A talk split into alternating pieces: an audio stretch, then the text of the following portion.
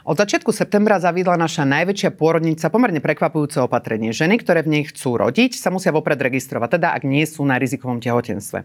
A prečo došlo k takémuto opatreniu a do akej miery to možno súvisia aj s odlivom personálu, ktorý práve pôrodnica v Ružinove zaznamenala do nemocnice Bory, tak aj o tom dnes budeme hovoriť s jej prednostom pánom Jozefom Záhumenským. Dobrý deň, vítajte. Dobrý deň, ďakujem za pozvanie. Uh, tak viac menej, my sme istý čas išli nad, výrazne nad svoje možnosti. My máme tri oddelené funkčné pôrodné boxy. A k tomu máme určitý personál, k tomu máme určitý počet lôžok na 6 nedelí. A vzhľadom k našej obľúbenosti e, sa nám stávalo, že sme skutočne na tých troch porodných boxoch mali naraz niekedy 10-12 rodičiek. A bolo to pomerne náročné e, logisticky to zvládnuť, že porodné asistentky miesto toho, aby robili si tú svoju porodnú asistenciu, aby boli pri tej žene, tak neustále robili logistiku, že táto teraz pôjde sem, táto sem a tak, s tým, že sa stávalo, že aj na chodbe boli naraz možno dve, tri ženy. Mm Takže uh, sme, sme si povedali, že vzhľadom k tomu, že Bratislava už je dostatočne saturovaná počtom lôžok pôrodnických a počtom uh, pracovísk, tým, že pribudla uh, piata pôrodnica, ano. tak sme si povedali, že dobre, tak poďme už teraz miesto kvantity sa venovať kvalite, tak poďme nejakým spôsobom regulovať počet žien, ktoré sa v daný deň stretnú na našom pracovisku. Samozrejme, pôrod nie je plánovaný, to znamená, Zase sa nám do rána stalo, že sme mali 6 rodičiek, ale už je to vždy lepšie, ako keď sme mávali uh, to velikánske množstvo. Takže sme si povedali, že dobre, nebudeme sa teraz hnať, uh, za, lebo ženy už majú kam ísť rodiť, v podstate pribolo ďalšie pracovisko, tak sme si povedali, dobre, poďme robiť tak, aby sme my im poskytli maximálne pohodlie na porodnom sále a zároveň, aby sme im aj poskytli pohodlie up to date, také ako je pre súčasnú uh, dobu štandardné aj na oddelení 6 nedelia. Uh, ako to teda funguje v praxi? Ja napríklad uh, teoreticky teoreticky som tehotná, som doma, zavolám si záchranku, nemám teda tú pečiatku registračnú v tehotenskej mm-hmm. knižke. To znamená, že ma už neobvezie vôbec Nie, to takto, či... takto. Uh, celé to funguje tak, že žena, ktorá je, si vyberie svoju pôrodnicu, že tam si plánuje sa z, porodiť, plánuje tam chodiť, tak väčšinou tá žena v 36. alebo 35. týždni navštevuje poradňu danej nemocnice, čo je veľmi efektívne, pretože tam sa dozvie, jak to tam chodí, dostane nejaké dokumenty na vyplnenie. Aj, áno, a zároveň aj personál sa zoznámi s ňou. Zistíme, že aha, pozor, táto pani je riziková z tohto hľadiska. Tak. No a my to máme urobené tak, že ak žena sa chce dostať k nám do nízkorizikovej poradne, to znamená nie je riziková, no. tak je to podmenené tým, že bola už predtým zaregistrovaná, aby sme mali aj, lebo aj v tej poradni máme určitý počet termínov, ktoré stíhame uh, obhospodariť a tým pádom tá žena sa dostane do poradne k nám len vtedy, ak je zaregistrovaná. Takže ona, keď už pôjde rodiť, tak už automaticky absolvovala u nás tieto poradne, je zaregistrovaná a keď nie, tak už asi niekam inde chodila, pretože uh, už v tom 36. týždni išla do nejakej inej poradne. Ale samozrejme, môže sa nám stať a stáva sa nám aj teraz, že príde žena, ktorá nechodí nechodila do poradne nejaká, z nejakých dôvodov, ano. alebo je to predčasný pôrod, ešte nestihla sa u nás zaregistrovať, tak samozrejme takéto ženy obslúžime. Od začiatku roka ste do septembra ste mali priemerne, to vychádza 198 pôrodov mesačne. A to plus minus sedí aj na počet rodičiek, čo som si pozerala, tak maximálne ste mali dva pôrody dvojčiek za mesiac. A viete povedať, koľko cca z toho tvoria rizikové pacientky z tohto počtu? Oh, no to je celkom, celkom dobrá otázka. Toto toto nemám, taký, taký, takúto data. A ešte aj otázka, že, že čo si zadefinujeme rizikovú rodičku. V niektorých, na niektorých pracoviskách berú, že stav po cisárskom mreze, žena, ktorá mala prvé dieťa mhm. cisárským mrezom a ktorý vaginálne, už je to e, riziková rodička. U nás takáto žena, dokiaľ nemá inú komplikáciu, my ju berieme stále ako, má určité samozrejme obmedzenia, ano. vieme, čo je, nemá, nemôžeme na ňu aplikovať, ale bereme ju ako fyziologickú, lebo chce rodiť normálne. Takisto dobre komponovaná cukrovka je v tehotnosti je fyziologická. Takže Uh, nemám presne ale také tie najrizikovejšie, ktoré naozaj vyžadujú aj hospitalizáciu a tak, No, tak percentuálne, keď poviem, možno 20%. Mhm. A ideme o to, že keď sa tak človek potom prepočíta na dní, ano. tak pri tých 40 ženách, ano. ktoré sa u vás registrujú na týždeň, to vychádza sa nejakých 178 alebo tak nejak mesačne, že by ste mali odrodiť. Mhm. To znamená, že keď sa tak nad tým zamýšľam, tak ty, vy vlastne budete rodiť cca podobný asi Áno. počet žien, ako to bolo tento rok. Áno. To je Áno. ten počet, ktorý Viete ste schopní zvládnuť. Uh, my sme takto. My sme to prepočítavali skôr na lôžko deň a novorodenca, pretože my sme v kapacitne a aj priestorovo a aj personálne schopný približne sa postarať denne o 24 novorodencov. To je tak okay. asi veľkosť nášho oddelenia. A to je rovná sa aj 24 matiek samozrejme k tomu.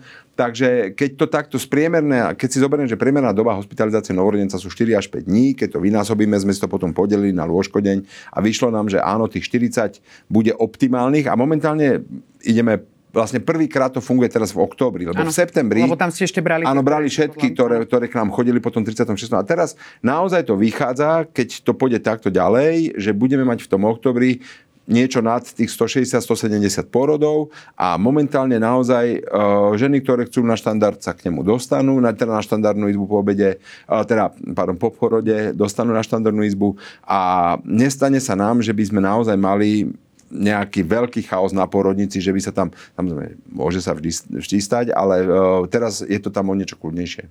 Uh, ne, nestav, alebo nebudú sa už stávať také prípady, ako v minulosti aj v prípade Ružinová, ale nielen v prípade Ružinová, no. ale aj v prípade Ružinová boli medializované, kedy matka musela ísť na iné poschodie, než je novorodenecká, tým pádom bolo oddelené dieťa od matky. To je hlavný dôvod. Toto bol hlavný dôvod, prečo sme to robili.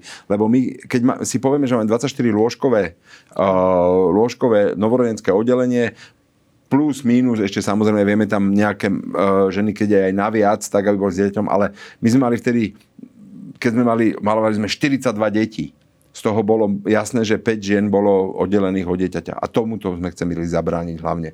Pretože uh, my sme mali úplne plné oddelenie 600 nedelia, tam sa nezmestili už ano. rodičky, teda ženy po porode, tak sme ich museli dať na pooperačnom, lebo sme ich nemali kam akože inde dať.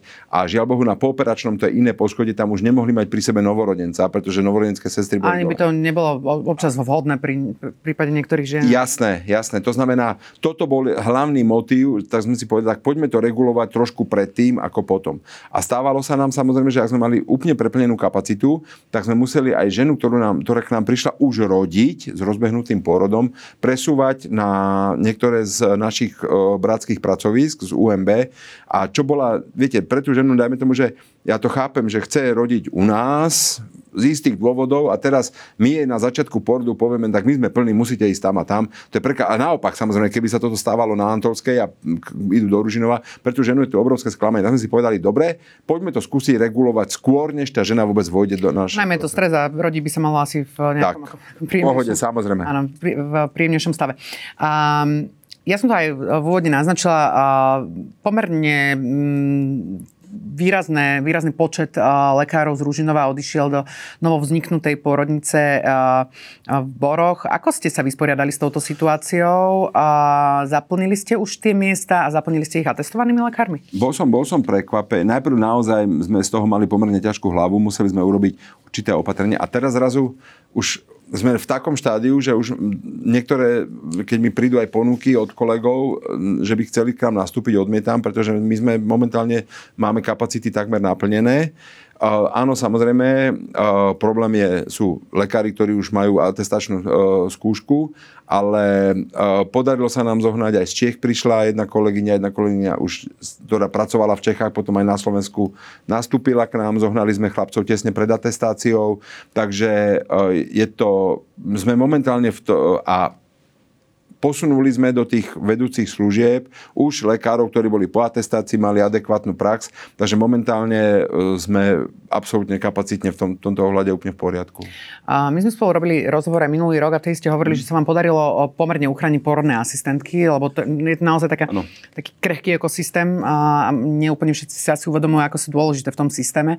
A platí to aj naďalej? Máte teraz dostatok porodných asistentiek? Alebo... My sme proste toto, musím povedať, že naozaj tú ponuku, ono, teraz som sa, bol som, bol som v Ružomberku na konferencii a tam vlastne za mňou došiel jeden taký kolega a pozrel na to z inej stránky a on povedal, že vlastne ty by si mal byť ako hrdý na pracovisko, že vlastne novovznikajúca pôrodnica sa snažila vytunelovať kompletne teba. To znamená, znamená, že u vás bol ten personál pre nich ako najviac e, priateľný, to znamená najšikovnejší, čím ja nepolemizujem.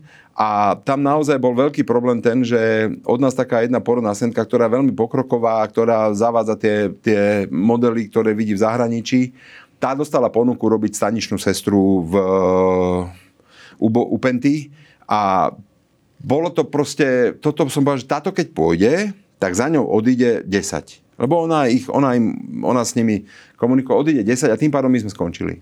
Takže vlastne sme si spravili takú bojovú poradu a sme sa dohodli a dali mi nejaké podmienky, za akých podmienok ostanú pracovať pre Ružinov a nepôjdu k Pente.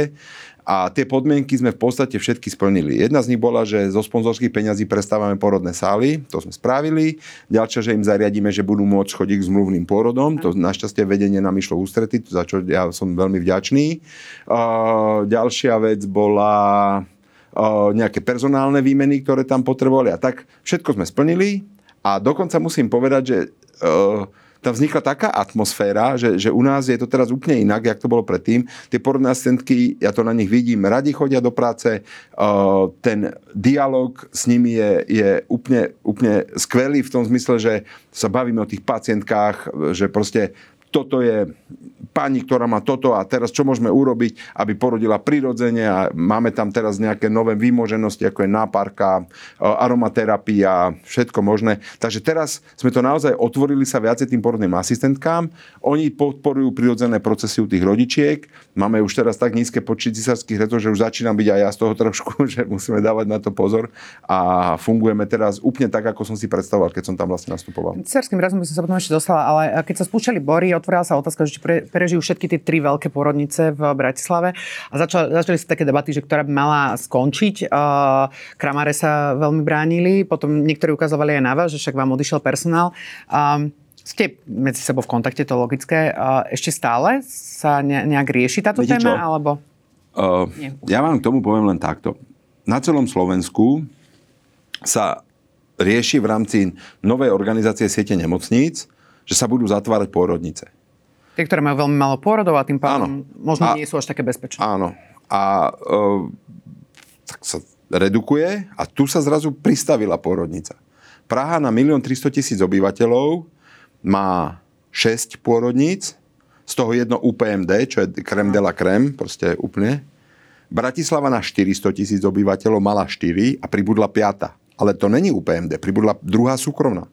Praha nemá ani jednu súkromnú. K nám pribudla jedna súkromná pôrodnica, ktorá miesto toho, aby sa dáme tomu povedalo, že dobre, presúďme tam celý personál z Kramárov, z Ružinova alebo od nekiaľ. Nie, oni vyzobávajú zo všetkých nemocnic určitú časť personálu a tie nemocnice teraz bojujú a proste musia sa tomu nejakým spôsobom prispôsobiť. Ja s obrovským obdivom sa dívam na Antolsku, kde odišla veľká časť neonatologického oddelenia. A pritom, viete, Antolská neonatológia to je topka na Slovensku. To je zase pericentrum, to je pre tie najťažšie stavy.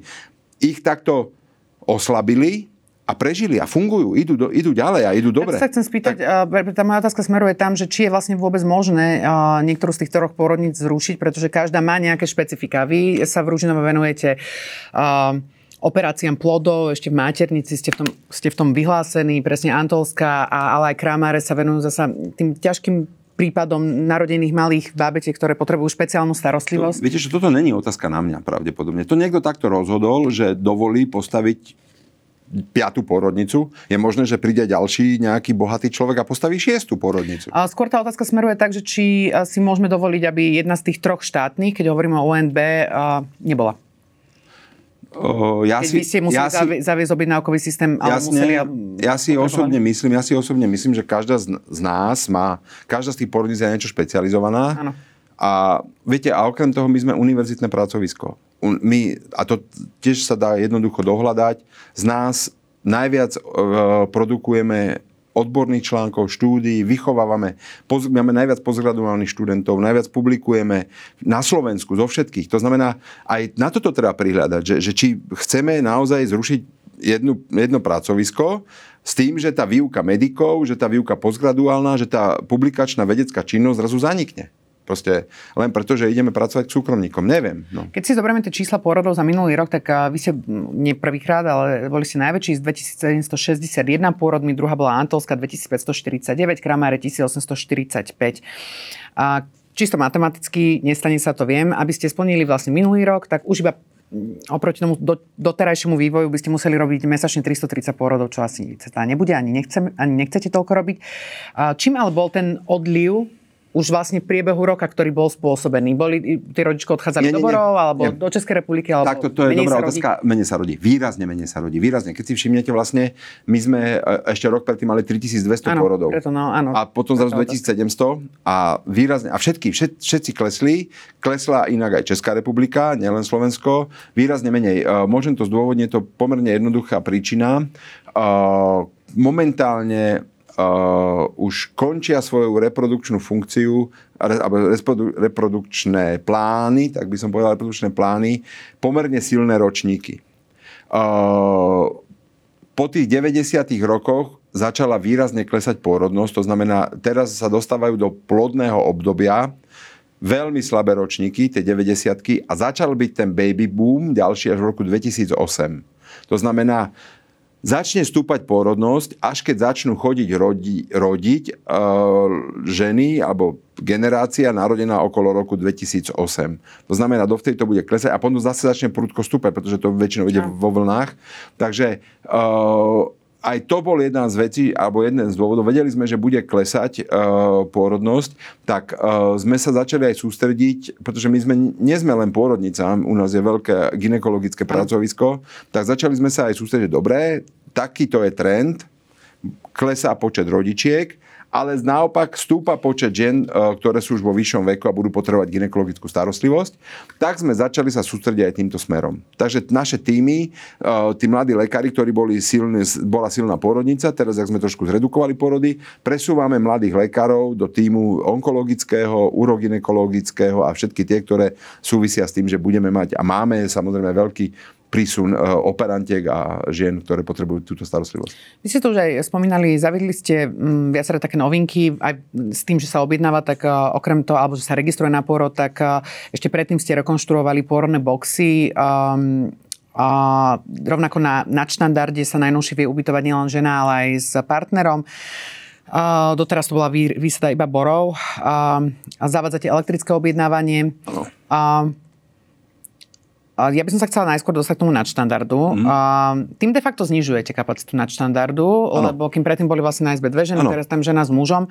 A naozaj sa dostanú všetky ženy, ktoré by chceli nadštandard na tú izbu, kde je ich tam menej, majú tam mm, sociál, majú tam toaletu, sprchu a tak ďalej? s vami, áno, e, momentálne nemám hlásené, alebo neviem, že by, že by ten záujem bol taký, že by sa nedostali. Mm. Uh, naozaj, jak sme uh, regulovali ten počet plánovaných porodov, tak momentálne uh, si myslím, že každá žena sa, sa dostane, alebo pri najhoršom, jeden deň počká, ale mám pocit, že nemal by byť problém v tomto zmysle. Že to je to veľký záujem, aby matky boli... Áno, áno ja si myslím, že to je úplne, úplne regulérny záujem, uh, že chcú byť na štandarde, to je samozrejme. A tým, že tie rodinné izby, family, fam, uh, family units sú na celom svete štandardom uh-huh. už, tak sme povedali, tak prečo my nemáme mať takéto niečo? Tak sme sa rozhodli, že dobre, pôjdeme týmto spôsobom a ten záujem je, úplne zrazu sa to bere ako norma. Viete, dovtedy bolo,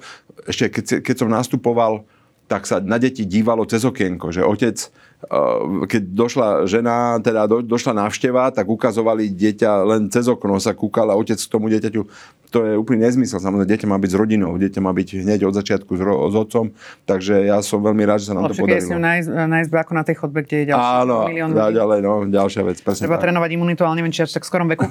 A do akej miery ale tieto inovácie alebo zmeny, mm. a, ktoré zavádzate, možno nejakým spôsobom nemotivovali vás, alebo a nemotivovali vás tomu práve bory? Lebo niektoré tie veci sú naozaj podobné ako, ako v prípade... Aj áno, ale mňa, mňa, mňa skôr než tá penta, mňa skôr trápi, uh, že narastá počet žien, ktoré z Bratislavy odchádzajú do rodi do Brna. Toto je zvláštna vizitka. To, že vlastne sa tu... Ale asi tiež ste videli tie zábery napríklad Ráňajok v Brne, keď... Uh, Viete čo, to nie sú ako to, ako to, A to je drobnosť, ja ale, viem, ale, ale to, to, ne, to nie sú, nie sú raňajky. To je personál to je personál, to je štýl Určite práce. Prístup a, to je štýl práce. Brno je podľa môjho názoru, a to som toho sledujem vývoj, Brno je podľa mňa najlepšia pôrodnica v Strednej Európe. To musím povedať, čo sa týka prístupu k ženám, čo sa týka uh, moderných uh, trendov, všetkého. To sú ľudia, s ktorými aj, to sú moji osobní priatelia a keď vidím, čo všetko sa tam zavádza, aké novinky, tak si hovorím, že ja sa ani nedivím, že, že tie ženy, a my, my by sme práve chceli to, že však nemusím ísť do Brna, však idem do Ružinova Tam nemám problém, aby sa o mňa starala porodná asistentka celý čas, nemám problém, aby som porodila na všetkých štyroch končatinách, koniec pánvovi napríklad, urobia mi obrad konca pánvového, môžem rodiť po dvoch císarských rezoch prirodzene, pretože už to odborné spoločnosti umožňujú, ponúkajú. Toto by som chcela ja. Tam nejde o to, že v Brne si môže vybrať z troch raňajok alebo Nie, niečo. ale je to nejaký symbol, viete. viete akože... No samozrejme, a to je práve to, že vlastne to, čo sme sa bavili, že vlastne môžete postaviť krásnu novú porodnicu, ale keď tam nedostanete personál, ktorý bol v zahraničí a ktorý to vidí, ako to chodí. A tak, tak... Sú, sú aj v prípade Penty, sú tam aj ľudia, ktorí, ktorí majú skúsenosti z zahraničia. Na porodnici neviem o tom. Dobre, nebudeme, ne, ne, ne, dobre, nemám to teraz. Je možné, je možné, ja tiež mám len kuse informácie. Uh, dobre, ale prišlo to potom, ako Penta začala s týmito, s týmito mm-hmm. mm, novinkami. Na Slovensku to boli novinky, lebo nie je to úplne bežné. Uh, tak možno, že to znižujúce, uh, ten znižujúci tlak na vás uh, vám to umožnil, alebo išlo to naozaj tak poľka, sú to Viete čo, veci? samozrejme, my musíme, my musíme aj, aj v tomto ohľade, my nemôžeme, viete, jasné, máte úplnú pravdu, že nemôžeme my teraz na porodnici prinášať najnovšie objavy, najnovšie veci, ktoré si načítame, ktoré proste postupy. Nemôžeme mať, rozumiete, ukážka kvality, však sú jasne dané parametre. Ako je daná nemocnica kvalita alebo porodnica, to sú dané parametre.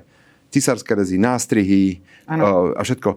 My to ukážeme, my nemáme problém kedykoľvek s tými istými parametrami a rodička by si mala vybrať, že dobre, chcem ísť do nemocnice, kde je všetko nové, krásne, voňavé, ale majú takéto parametre, alebo chcem ísť do nemocnice, kde musím dlhšie čakať na výťah napríklad, alebo tak, ale proste ich, ich výsledky sú porovnateľné so škandinávskymi krajinami. Máme rovnaké výsledky, jak Norsko, naša nemocnica, vo všetkom. Uh, vy ste mali za vláňajšok ste dosiahli niečo vyše 18% cisárskych rezov. Uh, ja len aby som bola fair, Bory, Bory reportujú zatiaľ nieko, niečo okolo 20%, co sa niečo na 20%. Uh, koľko z nich uh, tvoria akutné cisárske rezy? To znamená tie, ktoré sa nedajú, nedajú predvídať, ale proste mm-hmm. takto dopadne. No, viete čo, takto. To, to sa dá, to je dobrá otázka, lebo to sa dá uh, rozdeliť na viacero, na viacero bodov, ale žena, ktorá príde k nám je to nízkoriziková prvorodička, to znamená, je v termíne, to, Dieťatko je hlavičkou dole, nie zadočkom, je tam jedno dieťatko, nie sú tam dvojičky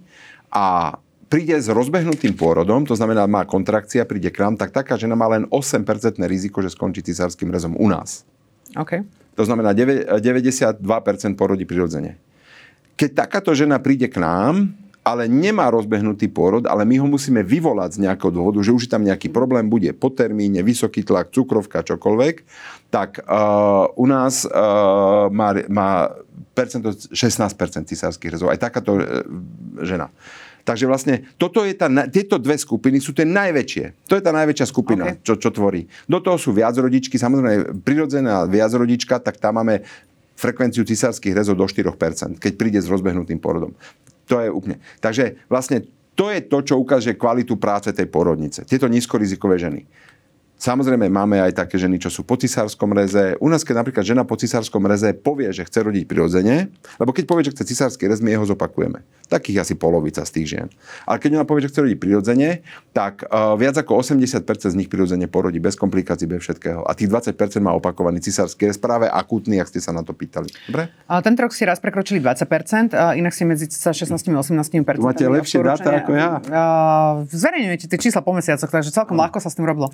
Odporúčanie VHO hovoria o maximálne 15%, tak sú ale pomerne staršieho dáta. Uh, je reálne dosiahnuť aj správne dosiahnuť tých 15%? V súčasnej dobe, keď zoberieme vek rodičiek, ktorý je vyšší, a môžu tam byť nejaké pridružené problémy? Úplne s vami súhlasím. Uh, momentálne je jasné, a to, to sú štúdie veľké, že to ideálne percento, alebo že ako sa stanoví ideálne percento. Ideálne percento operácií, akýchkoľvek operácií je také, že tá operácia prináša jasný zisk, benefit, že je v poriadku. To znamená, uh, operácia je vtedy dobrá, keď uh, ja teraz možno poviem niečo úplne absurdné, čo bude možno takto absurdné, ale vie sa, že, že z bolesti brucha, ktoré prídu, je určité percento appendixov, to znamená slepých, slepých čriev.